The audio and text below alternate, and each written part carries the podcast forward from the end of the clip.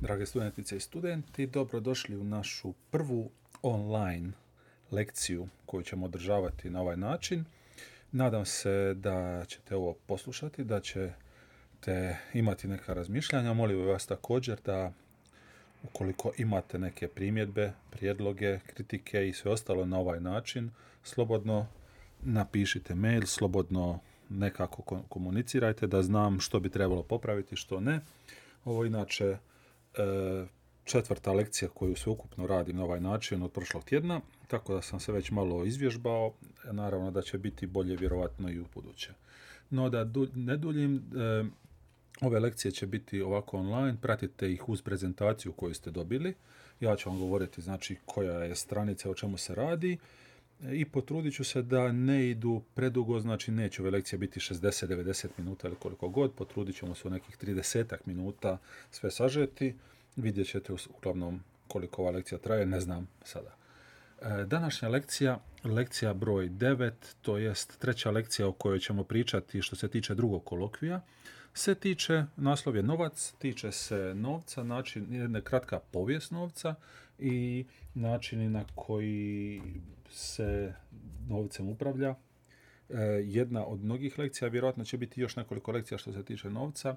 Danas ćemo krenuti s nekom povijesti i nakon naslovne stranice, e, e, stranica broj 2 je govori sa naslovom Zlatni standard. Otprilike, kako bismo znali o tome kako se novac, kako novac funkcionira, moramo se prisjetiti da je skoro sve do 70. godina prošlog stoljeća, znači od 1970. E, glavni način izdavanja novca, to je stiskanja novca, bio taj da se taj novac garantira nekim zlatnim rezervama. Svaka država je mogla tiskati samo onoliko novca koliko je posjedovala zlata u rezervama i jer je to zlato u stvari garantiralo da onaj papirnati novac e, stvarno nešto vrijedi. To jest, e, to zlato je bila garancija da ukoliko vi želite u jednom trenutku zamijeniti taj novac za nešto drugo, država će to moći pokriti svojim nekim zlatnim zalihama. E, taj zlatni standard postoji, postoji dugi, dugi niz godina još od, od srednjeg vijeka pa čak i ranije, tako da su u stvari u nekim pred ovim modernim dobima novci bili stvarno i kovani od, od dragih, dragih metala, e, znači zlatni novčići, tu zna, e, gulden koji je bio nizozemska valuta sve dok nisu preuzeli euro, zvao se gulden, što je stvarno značilo zlatnik. I srebreni novčići, recimo kakvi su bili i u Dubrovačkoj republici, razni taliri, e, dolar je dobio ime od tog srebrenog novčića, i tako dalje. E, jedna zanimljivost također, e, svi oni novčići koje sada imate, ako imate kovanice, vidite da su im rubovi nazubljeni. Nazubljeni su rubovi zato što, kako su u prošlosti ti novčići bili stvarno rađeni od srebra i zlata, ljudi su imali naviku malo pomalo sastrugavati to zlato i srebro sa novčića i skupljati taj prah kako bi malo dodatno zaradili, čime bi naravno obezvređivali jednim dijelom taj sami novčić, jer je svaki novčić imao točno određenu specifičnu težinu. I onda se neko dosjetio da te rubove nazubi kako bi se točno vidjelo ako neko grebe novčić i time su stali, stali u kraj tim prevarantima. E, znači, do početka 20. stoljeća u stvari postoji taj jedan zlatno-srebreni standard gdje su i zlato i srebro e, bili vrijedni za, za tiskanje i kovanje novca, naravno zlato vrijednije od srebra, a, i time su se vodili sve do negdje e, 1934. kada ovdje na slajdu vidite. Ako prije toga zlato i novac, u ovom specifičnom slučaju kako govorimo o američkoj vladi i američkim dolarima, zlato i novac su bili jednako vrijedni. To jest, ako biste nešto htjeli kupiti i platiti, mogli ste to platiti i novcem, a mogli ste jednostavno platiti zlatom u toj protuvrijednosti, grumenom zlata, zlatnim novčićem, zlatnim nekim prahom i tako dalje. E, tako da je dosta dugo, e, ako ste ikada gledali, to više nije moderno, kad sam bio mlađi, bilo je moderno gledati westerne. U westernima su svi imali ili dolar ili male vrećice sa zlatnim prahom, zato je postojala i zlatna groznica u Americi u 19. stoljeću, jer kogod je uspio pronaći u prirodi negdje bilo gdje zlato, automatski bi imao neku vrijednost koju bi mogao zamijeniti u banci za novce, to, to zlato koje bi više manje pronašao bi se moglo zamijeniti za bilo što. Novac nije rastao na grani, ali eto, pronalazio se u kamenu. 1934. kada e, Franklin Delano Roosevelt dolazi na vlast u Americi, e, taman je bio to, on je doveo do kraja poznate e, duboke velike depresije, velike, velike gospodarske krize. Jedan od reformskih poteza te gospodarske, gospodarske krize je bio taj da Roosevelt i američka vlada ukidaju mogućnost posjedovanja zlatnih rezervi privatnim osobama. Točnije, znači prije toga, ako ste, pogotovo ako ste bili bogataš, mogli ste jednostavno gomilati zlato i to bi vam nešto vrijedilo. Ovim načinom se ukida posjedovanje zlatnih rezervi, automatski se time ukida i bilo koja mogućnost plaćanja bilo čime osim američkim dolarima. Kao što sada u Hrvatskoj imate da možete plaćati jedino isključivo hrvatskim kunama. E, naravno, izuzetak su bili zlato za neku osobnu potrebu, to jest nakit i slične stvari, ali ukoliko biste imali neke veće količine zlata, to bi bilo protuzakonito i i dalje je protuzakonito. Tako da vi kao privatna osoba u stvari niste e, ne smijete koristiti, ne smijete posjedovati zlatne poluge i tako neke stvari. Kako su Amerikanci ukinuli 34. vrlo brzo je svijet to prihvatio on je na početku kada piše Bretton Woods 44. U Bretton Woodsu 1944. je bila jedna velika konferencija o budućnosti Europe i svijeta, pogotovo što se tiče znači, nekih financijskih aspekata.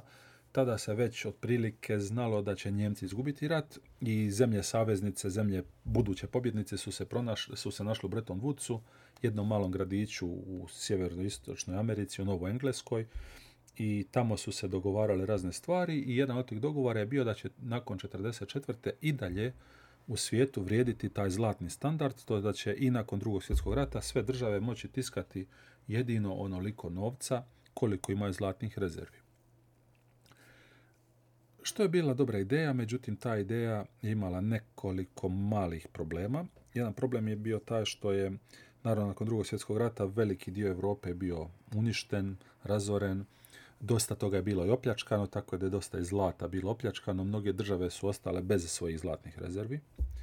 E, drugi dodatni problem je bio to što su Amerikanci koji su, sa, koji su izišli sa najmanje nekako štete iz drugog svjetskog rata su u stvari imali ogromnu količinu zlata i samim time je poslije drugog svjetskog rata američki dolar postao dominantno sredstvo plaćanja samo zato što su imali dovoljno zlata da tiskaju dovoljno dolara koji će biti potrebni ne samo Amerikancima, nego i ostatku svijeta. I od drugog svjetskog rata i sada i nafta se izražava u dolarima i mnoge druge neke stvari su dolar je postao dominantna valuta.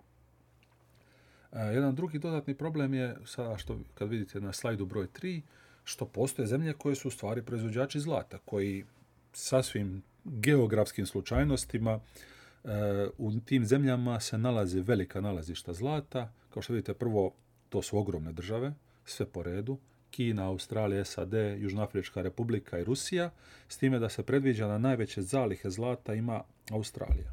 Tako da po tom sustavu zlatnog standarda u stvari imate jedan nefer sustav u kojemu zemlje koje geografski posjeduju neiskopano zlato, zlato u rudnicima, imaju neku početnu ekonomsku prednost zato što one mogu same sebi iskopati novo zlato i napraviti novi novac, dok druge zemlje koje nemaju zalihe zlata do zlata mogu doći jedino trgovinom, prodajom raznih stvari i nalaženjem zlata. Tako da su automatski ovih pet zemalja na neki način stavljene u veliku e, ekonomsku prednost samo zato što se nalaze tu gdje se nalaze i što su rudnici tu gdje, su, gdje se nalaze rudnici jedna dodatna stvar koju samo bih htio reći u vezi zlata, pa ćemo da prije što pređemo dalje, je da je u stvari zlato jako, jako, zato je i vrijedno, jako je oskudno. Ne, nema ga puno na zemlji. U stvari, e, sve zlato koje postoji uopće na planeti ne može se nikako, ne može zlato se nastati ni stvoriti, već mora doći iz svemira. Svo zlato koje se nalazi na zemlji je došlo milijuni, prije milijun, prije milijuna, milijuna godina udarcima meteora u zemlju koji su donijeli zlato i zlatne naslage, ne postoji način da se kreira zlato kao kemijski element. Za sada se predviđa da su u povijesti čovječanstva sveukupno ikada iskopane otprilike nekih 200 tisuća tona zlata, što stvarno nije puno kad uzmete obzir koliko nosivosti raznih brodova 200 tisuća tona nije neka pretjerana brojka. To jest kada bi se sve to zlato prelilo u jednu kocku, ta kocka bi imala 21 kubni metar, to jest 21 puta 21 puta 21 metar u nekoj onaj e, perspektivi to vam je kao da na ne znam pola košarkaškog terena stavite kocku visoku 21 metar. To je sve zlato koje ikada se pronašlo na planeti i čak pola od toga je iskorišteno na razne ukrase, pozlačivanja, nakit i tako dalje. Tako da vidite koliko je to skupno. 60-ih je došlo do velikih problema sa tim zlatnim standardom. Mnoge zemlje su počele manipulirati tržište, e, prikupljati zlato, sakrivati ga, čuvati ga kako bi ponudom i potražnjom nabile tu cijenu, kako bi cijena zlata narasla, kako bi na te države mogle prodati to zlato puno skuplje nego što su ga nabavile. Jedna od zemalja koja je bila naj nekako e, najspretnija u tome svemu bila Francuska. Francuzi su 60-ih dotjerali zlatno tržište do ruba, počeli su prikupljati nevjerojatno puno zlata i ostale zemlje, naravno opet predvođene Amerikom, kad su Amerikanci vidjeli da im se ne piše dobro, su jednostavno odlučili da zlatni standard se više ne primjenjuje. Od 70-ih predsjednik Nixon ukida zlatni standard i od sada, slajd broj 4, sva, sav novac na svijetu, bilo koja valuta, se izdaje čisto na principu povjerenja u državu i na principu zakona tržišta. Točnije, znači, nijedna država na svijetu više koristi zlatni standard. Novac tiska centralna banka i tiskala ga i prije, ali prije je bila ograničena količinom zlata u trezoru. Sada ga može tiskati koliko god želi, neograničeno. Nitko im ništa ne može prigovoriti. Jedino, naravno, ograničeni su nekim povjerenjem tržišta i ponudom potražnjom, način, dakle, ako tiskate previše novca, ono kad smo već govorili prošli put o inflaciji u prošloj lekciji i tako dalje, ako tiskate previše novca, tada će taj novac vrijediti sve manje i manje, ljudi će htjeti sve više i više novca u zamjenu za te neke svoje proizvode i usluge, pa ćete morati tiskati sve više i više novca i dogodi se inflacija. Tako da centralne banke države moraju jako puno brinuti o tome koliko novca u stvari tiskaju. I naravno, novac vrijedi onoliko koliko vrijedi stabilno, vjera u stabilnost države. Isto prošli put kad smo pričali, kad smo pričali o javnom dugu, o obveznicama i o Njemačkoj kao jednoj državi koja ima jako veliko povjerenje investitora, isto i ovdje.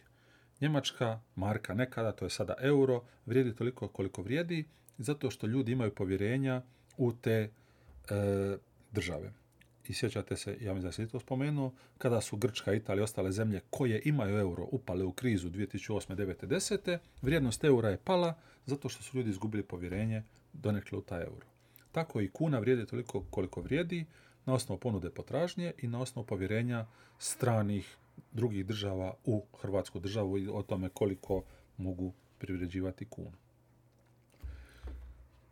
Uh, ovih ne, sljedećih nekoliko slajdova samo pokazuju znači tečajnu listu. Neću puno o tome, vidite tečajnu listu, ja sam ju izvadio čisto onako kao jedan primjer, da vidite koliko koje vrijednosti, koje države koliko vrijede i tako dalje. Iako dosta toga znate, dosta toga ste i sami vidjeli.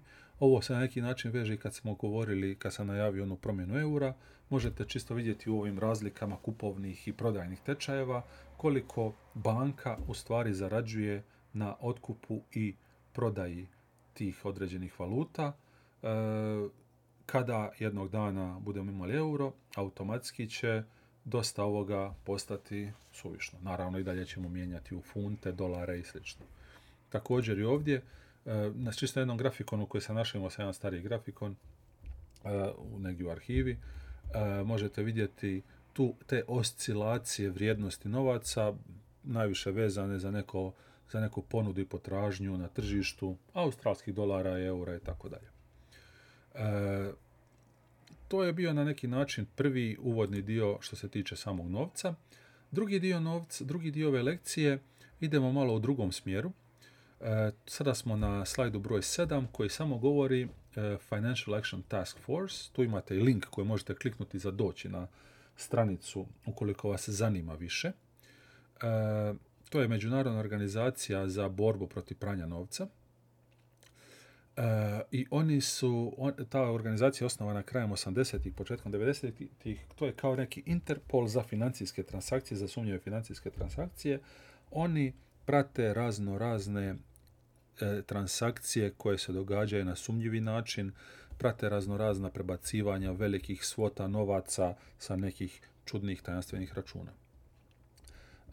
Financial Action Task Force je napravljen najviše zato što su u 80-ih pogotovo mnoge države imale problema sa krijumčarima droge i sa raznim tim nekim poreznim oazama i, i zemljama koje omogućavaju tim ljudima da operu novac, kao što su poznati Kajmanski otoci. Nakon 30 godina rada i pritisaka, ta međunarodna organizacija je uspjela napraviti to da je velika, velika većina država e, ipak e, poštuje sve te neke zakone, financijske zakone, poštuje sve neke obaveze nekih financijskih izvješćavanja, pa tako i Kajmanski otoci više nisu država na kojoj možete e, sakrivati novce. To je nekada bila naravno Švicarska kao najpoznatija, više ne Švicarska nije ta na kojoj, u kojoj možete sakrivati novce. Švicarska je bila poznata po tome naravno da su svi računi u Švicarskoj tajni, tako da ste vi mogli donijeti novce, otvoriti račun i nitko ne bi znao da ste vi otvorili, da ste vi otvorili račun i tu pohranili novac, zakupili trezor i u trezor stavili razno razne vrijedne stvari, umjetnine, z, ove, nakid, zlato i što ja znam što još. E, I glasi ne, to jest priče koje ne mogu reći da su 100% točne, ali sigurno ima puno istine u tome, su da je Švicarska jednu veliku, veliku e, financijsku korist imala od drugog svjetskog rata. E, naravno, Švicarska je bila neovisna država i odmah blizu Njemačke i svi nacistički vojnici, generali i slično dužnosnici su u švicar, na švicarske račune pohranjivali i sakrivali nevjerovatne e, svote novca i razne razne druge vrijednosti koje, koje bi pokrali od zemalja koje su bile okupirane. A eto, velika većina zemalja su bile okupirane, Njemci su sve vrijedno odnijeli i stavljali na svoje privatne račune.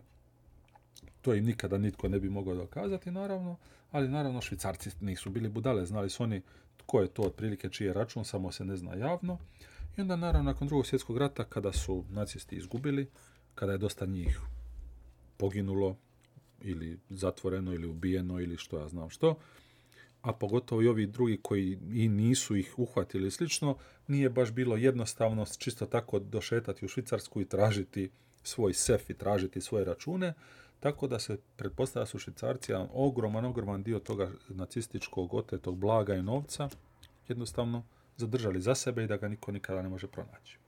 Sada više nije tako. Sada ako idete otvoriti račun u Švicarskoj banci, Švicarska banka vas mora isto kao u Hrvatskoj pitati osobnu, ime, prezime, sve podatke, OIB i tako dalje. Tako da se apsolutno Švicarska banka ima sve podatke o tome tko su vlasnici računa, mora imati sve te podatke radi zakona, jedino što po njihovom zakonu oni to ne moraju nikome reći. Tako da ako netko iz Hrvatske, ako vi uspijete odnijeti neke novce u Švicarsku banku, Hrvatska vlada ne može, nema pravo saznati imate li vi račun, račun u Švicarskoj banci, to je koliko novac imate na računu u Švicarskoj banci, osim baš ako ne pita apsolutno specifično ima li osoba ta i ta u toj i toj banci točno taj i taj broj računa. Onda oni kažu da, imate pravo. Jedina zemlja koja može dobiti podatke na malo nespecifični način, to je samo ako upita švicarce bilo što su Amerikanci. Tako ako ste američki državljanin, ne isplati se držati novce u Švicarskoj, Amerikanci će vam ga naći vrlo brzo, što više švicarci će vjerojatno njima to cinkati prije nego što oni uopće pitaju. Takav je dogovor. E, Financial Action Task Force na sljedećem slajdu e, ima e, lista visoko rizične i sumnjive države, to jest države iz kojih ako dobijate novce, to jest ako radite raznorazne financijske transakcije sa bankama ili pojedincima u ovim državama, postajete jako sumnjivi. To su države koje imaju velikih, pogotovo političkih problema. Vidite ove dvije prve debele, Iran i Sjeverna Koreja su baš ono apsolutni, apsolutna opasnost. Iran i Sjeverna Koreja na, na sebi imaju velike sankcije. Te sankcije se odnose na sve financijske transakcije, tako da ukoliko ikakav novac ulazi ili izlazi iz te dvije države, automatski ta druga strana u bilo kojoj državi postaje sumnjiva i možete imati velikih zakonskih problema. Ove ostale zemlje nisu toliko striktno, nemaju tolike sankcije, ali imaju velike probleme sa raznoraznim drugim političkim stvarima, terorizmom, ratovima i slično, da svake uplate ili isplate sa računa u tim zemljama dovode do određene sumnje da se možda vi bavite nekim možda nedozvoljenim poslovima, nije automatski nezakonito kao sa Iranom i Sjevernom Korejom, ali sigurno da ste automatski pod istragom, prisluškivava se i slično.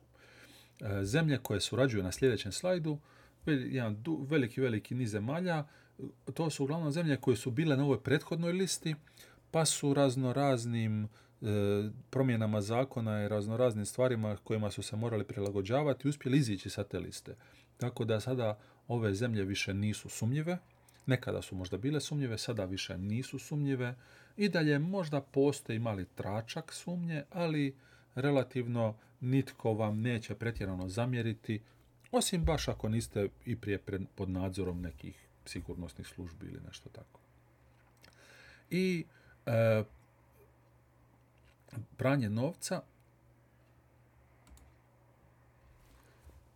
Lekcija broj, de, slajd broj 10, to je posljedno o čemu bih htio pričati, je ovo pranje novca, e, koje govori o tome da e, kako u stvari postoje razne tehnike, kad govorimo o Financial Task Force-u, da neki ilegalno stečeni novac na neki način legalizirate. To je jedan veliki problem u svijetu. Predviđa se da velike, velike količine novca dolaze iz, sa ilegalnih trgovina drogom, oružjem i ljudima. To su tri možda najunosnije ilegalne aktivnosti, nemojte to raditi. E, jedan veliki problem koji svi ti ljudi imaju koji trguju sa te tri stvari, prvi je da ne možete baš oružje, ljude i drogu prodavati ono preko fiskalnog računa, preko kartice i slično, već sve ta trgovina ide u kešu. A postaje jako sumnjivo kada imate velike, velike količine gotovog novca, automatski ste sumnjivi, pogotovo ako vam je jako, jako teško objasniti odakle vam taj gotovi novac.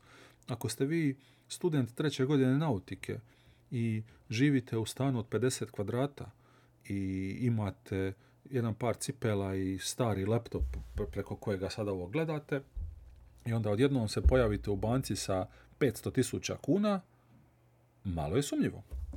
Tako da postoji cijela potreba da prevarite taj Financial Action Task Force i da prevarite bankarski sustav i pokažete da u stvari taj novac koji imate je iz sasvim legitimnih izvora.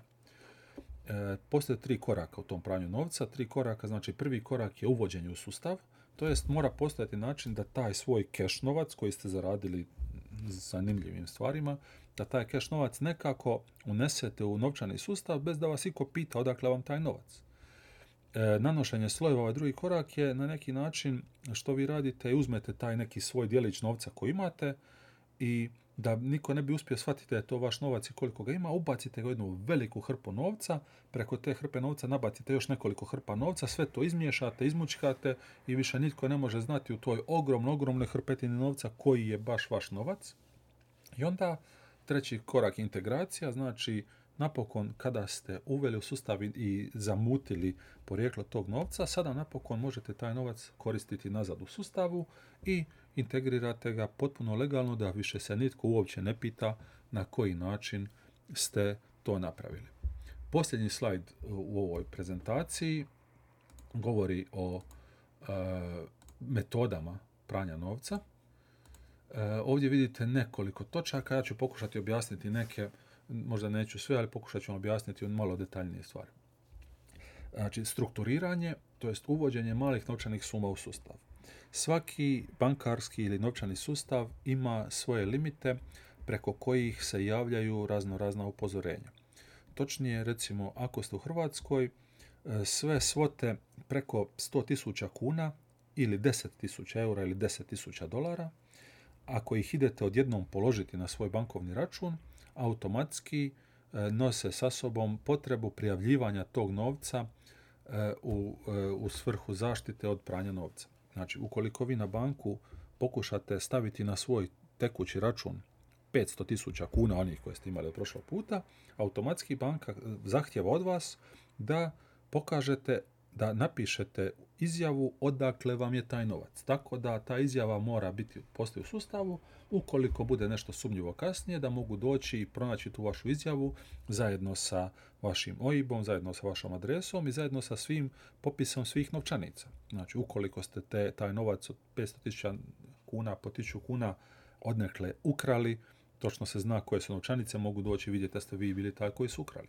Ako ste te novce zaradili na neki drugi nezakonit način, ukoliko vam postanete sumnjivi da to radite, automatski znaju da ste vi te novce polagali na račun u tom, u tom trenutku i tako dalje. Ili čisto nekom rutinskom kontrolom mogu vidjeti da netko polaže novac u velikim svotama. Sada naravno ukoliko postoje legalni način da vi imate 500.000 kuna, možda ste prodali neko zemljište, možda ste prodali kuću, stan i tako dalje, vi pođete na banku i kažete evo imam, prodao sam stan, evo 2 milijuna kuna, stavit ću na račun, oni vam daju papiru i napišete prodaja stana i ukoliko kad niko bude provjeravao, ima sve napismeno. Imali ste stan, prodali ste ga, zavedenje, plaćen porez, uknjiženo na to i na to ime, sve štima, svaka čast, sve ok. Ali naravno, ukoliko niste to stekli legalnim putem, sada postaje jako opasno i duga priča da skratim, strukturiranje znači da ćete vi se truditi svaki put na banku stavljati iznose niže od onog opasnog iznosa. Znači ako je 100.000 kuna e, neki rang, vi ćete svaki put na banku stavljati 90.000 kuna ili 99.000 kuna. Niko vas ništa ne pita. I tako možete svaki dan stavljati 90.000 kuna, 90.000 kuna i nitko vas ništa ne pita. Strukturiranje je problematično u smislu da ukoliko se redovito bavite nekim kriminalnim poslom, ukoliko se redovito bavite, e, ukoliko redovito zarađujete velike svote novca, potrošit ćete pola svog života na čekajući red u bankama i polaganju tih sitnih suma. Ili ćete naravno morati angažirati dodatne ljude koji će čekati za vas red u banka, onda se stvara još dodatni problem što imate previše svjedoka i ljudi koji bi vam možda mogli pobjeći sa tim novcima i tako dalje. Uglavnom, sve stvari, ovaj zakon je namijenjen ne samo zato da bi se e, pratilo tko je to radio, nego na neki način da bi vam otežalo život. I svi znaju da čime god ako se namjeravate baviti legalnim ili ilegalnim, pogotovo ilegalnim, da ako se nečim namjeravate baviti, bavit ćete se time, ali vam mogu barem razno raznim zakonima otežati život. E, krijumčarenje velikih količina novca. Otprilike ista stvar, samo to je recimo što su radili kad su išli na Kajmanske otoke. E, pre, preporučam, da smo već o tom pričali, preporučam na Netflixu odličnu seriju Narcos o, o Pablo Escobaru i narkokartelima u Kolumbiji, gdje su oni imali toliko nevjerojatno novaca, koliko su oni toga prodali i zaradili novac, da su novac zakopavali u zemlju, da su ga vozili avionima, prebacivali, onda dok se nisu sjetili ga prebacivati na Kajmanske otoke, Sada ću vam to na ovo krijumčarenje velike količine novca objasniti samo točkom povratno putovanje. Znači što su oni na kraju shvatili da na pola puta avionom od Kolumbije do Floride, gdje su oni krijumčarili drogu, je jedno lijepo malo lagano korumpirano otoče koje se zvali Kajmanski otoci, koji bi im jako puno odgovarali zato što bi sa svojim privatnim avionima kojima bi letjeli, to bi im bilo točno lijepo na putu kako bi mogli iz Kolumbije uzlijetati letiti u Miami sa drogom i vraćati se sa novcem. Jedan veliki problem toga je bio što je droga bila toliko skupa da je novac bio teži od droge. Otprilike samo da znate da je najveća novčanica američkih dolara je 100 dolara, nekada prije 70-ih je bila 10.000 dolara najveća novčanica, ali baš zbog svih tih krijumčarenja droge su smanjili i izbacili sve iz upotrebe osim 100 dolara. Milijun dolara u najvećim novčanicama, znači po 100 dolara je težak 9 kila. 9 kila je milijun dolara, a 9 kila droge vrijedi puno, puno više od milijun dolara. Tako, ne znam koliko je bilo, tako znači ako bi oni švercali 9 kila droge u Ameriku, iz Amerike bi švercali nazad 50 kila dolara. E, avion u stvari ne bi mogao sa svim tim novcem doletiti iz Majamija do Kolumbije, onda su slijetali na Kajmanske otoke i krijumčarili velike količine novca u Kajmanske banke. Otprilike što bi oni napravili, došli u Kajmansku banku sa svim tim novcima, a Kajmanska banka bi im dala kredit. U stvari bi oni rekli, ove novce koje stavljate, mi ćemo sada vama na te novce izdati jedan kredit. Koliko imate? Milijun dolara, dajemo vam kredit na 800 tisuća dolara. 20% je provizija. U svakom pranju, pa tako i pranju novca, novac, imate materijal se skuplja, tako i ovdje novac se skuplja, Kajmanski otoci su uzimali 20% provizije, otprilike, i onda bi vi sada, nakon što ste uspješno preokrijumčarili veliku količinu novca, mogli se vratiti u svoju državu i reći imam kredit. I sada vi možete taj novac, tim novcem kupiti nešto. Pođete, kupite stan. Neko vas pita, oprostite, odakle vam pare, uzeo sam kredit u banci. Gdje je kredit? Evo tu je kredit i tako dalje. Kupite neki poslovni prostor, odakle vam to? Uzeo sam kredit. Jedna dodatna stvar, dodatna prednost je ta što kredit koji je bio potpuno legalni kredit. Kamate na kredit koje plaćate se odbijaju od poreza. Tako ako biste vi taj kredit, pod navodnike, tog prokrijumčaranog novca uložili u neki biznis, vi biste imali dodatnu pozitivnu stvar, a to je da biste plaćali manje poreza jer biste računali da, jer biste u računovodstvu računali da vraćate rate tog kredita. A, tako da je to bila jedna, jedna velika, veliki biznis e, i dan danas na neki način to možete napraviti, ali puno je teže. E, ulaganje u gotovinske poslove. Jako, jako je bitno. Kad, ako imate puno ilegalnog novca, morate nekako pokazati da ste taj novac zaradili.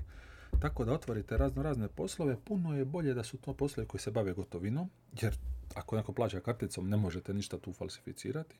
I jako je bitno da možda imate što manje pomičnog inventara, što manje repromaterijala, što manje potrošnog materijala, kako biste nekako mogli pravdati. Znači, naravno da vi možete, e, recimo imate gotovinski posao kafić, i, ali tu već imate problem što ako prikazujete da ste imali puno posla, morate tada i nabavljati puno kave, puno pića, puno kola, puno svega, onda imate to jedan problem.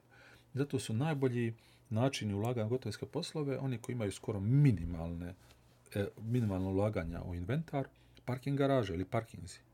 Sve što morate napraviti, imati ledinu ili neku garažu, nacrtati crte i naplaćivati parking.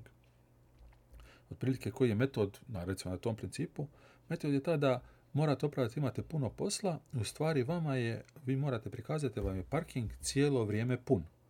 I vi ako imate neki parking, cijelo vrijeme samo izdajete račune i naplaćujete parking. Čak i koliko, bez obzira koliko ljudi došlo, koliko auta došlo, naplaćujete parking.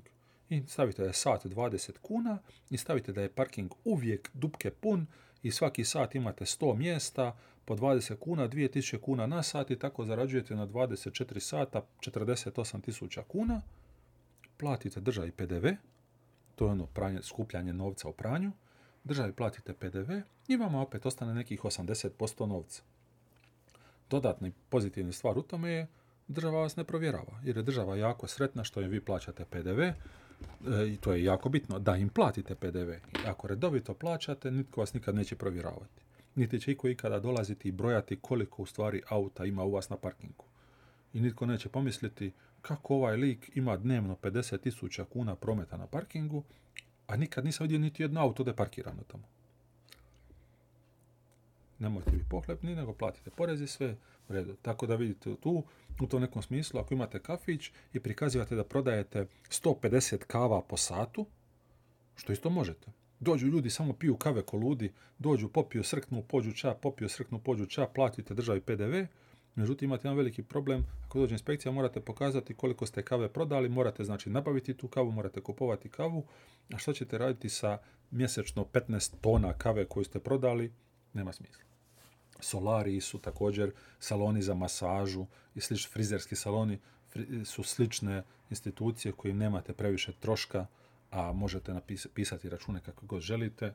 Kockarnice također, razno razne kladionice. O, kladio se dobio, ne, izgubio, svi se živi klade, e, to su, e, ono, imate nevjerovatno veliki broj uplata na gubitničke listiće, pa ste vi kao kladionica zaradili zato što kad su igrali Barcelona protiv Slaven Belupa je 5 milijuna ljudi stavilo po milijun kuna na hendike plus 3 za Slaven Belupo ili nešto tako i izgubili su. Koji im je kriv? Ne možete to više dokazati. Samo uplatite, platite opet državi onaj porez e, i to je to. E, pretplaćivanje ili potplaćivanje, najčešće što se tu događa je da jednostavno plaćate puno veće račune. Hm, idem renovirati kafić. I onda ću uložiti u renoviranje tog kafića milijun eura. Zato što sam kupio stolicu, koja svaka stolica je 20.000 kuna.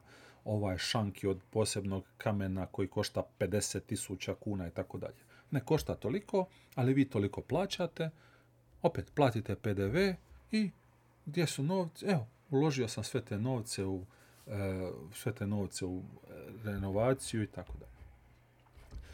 I zadnje još o čemu ću stvari pričati je od ovoga svega slojevite kompanije. E, na engleski se to zovu shell kompanije.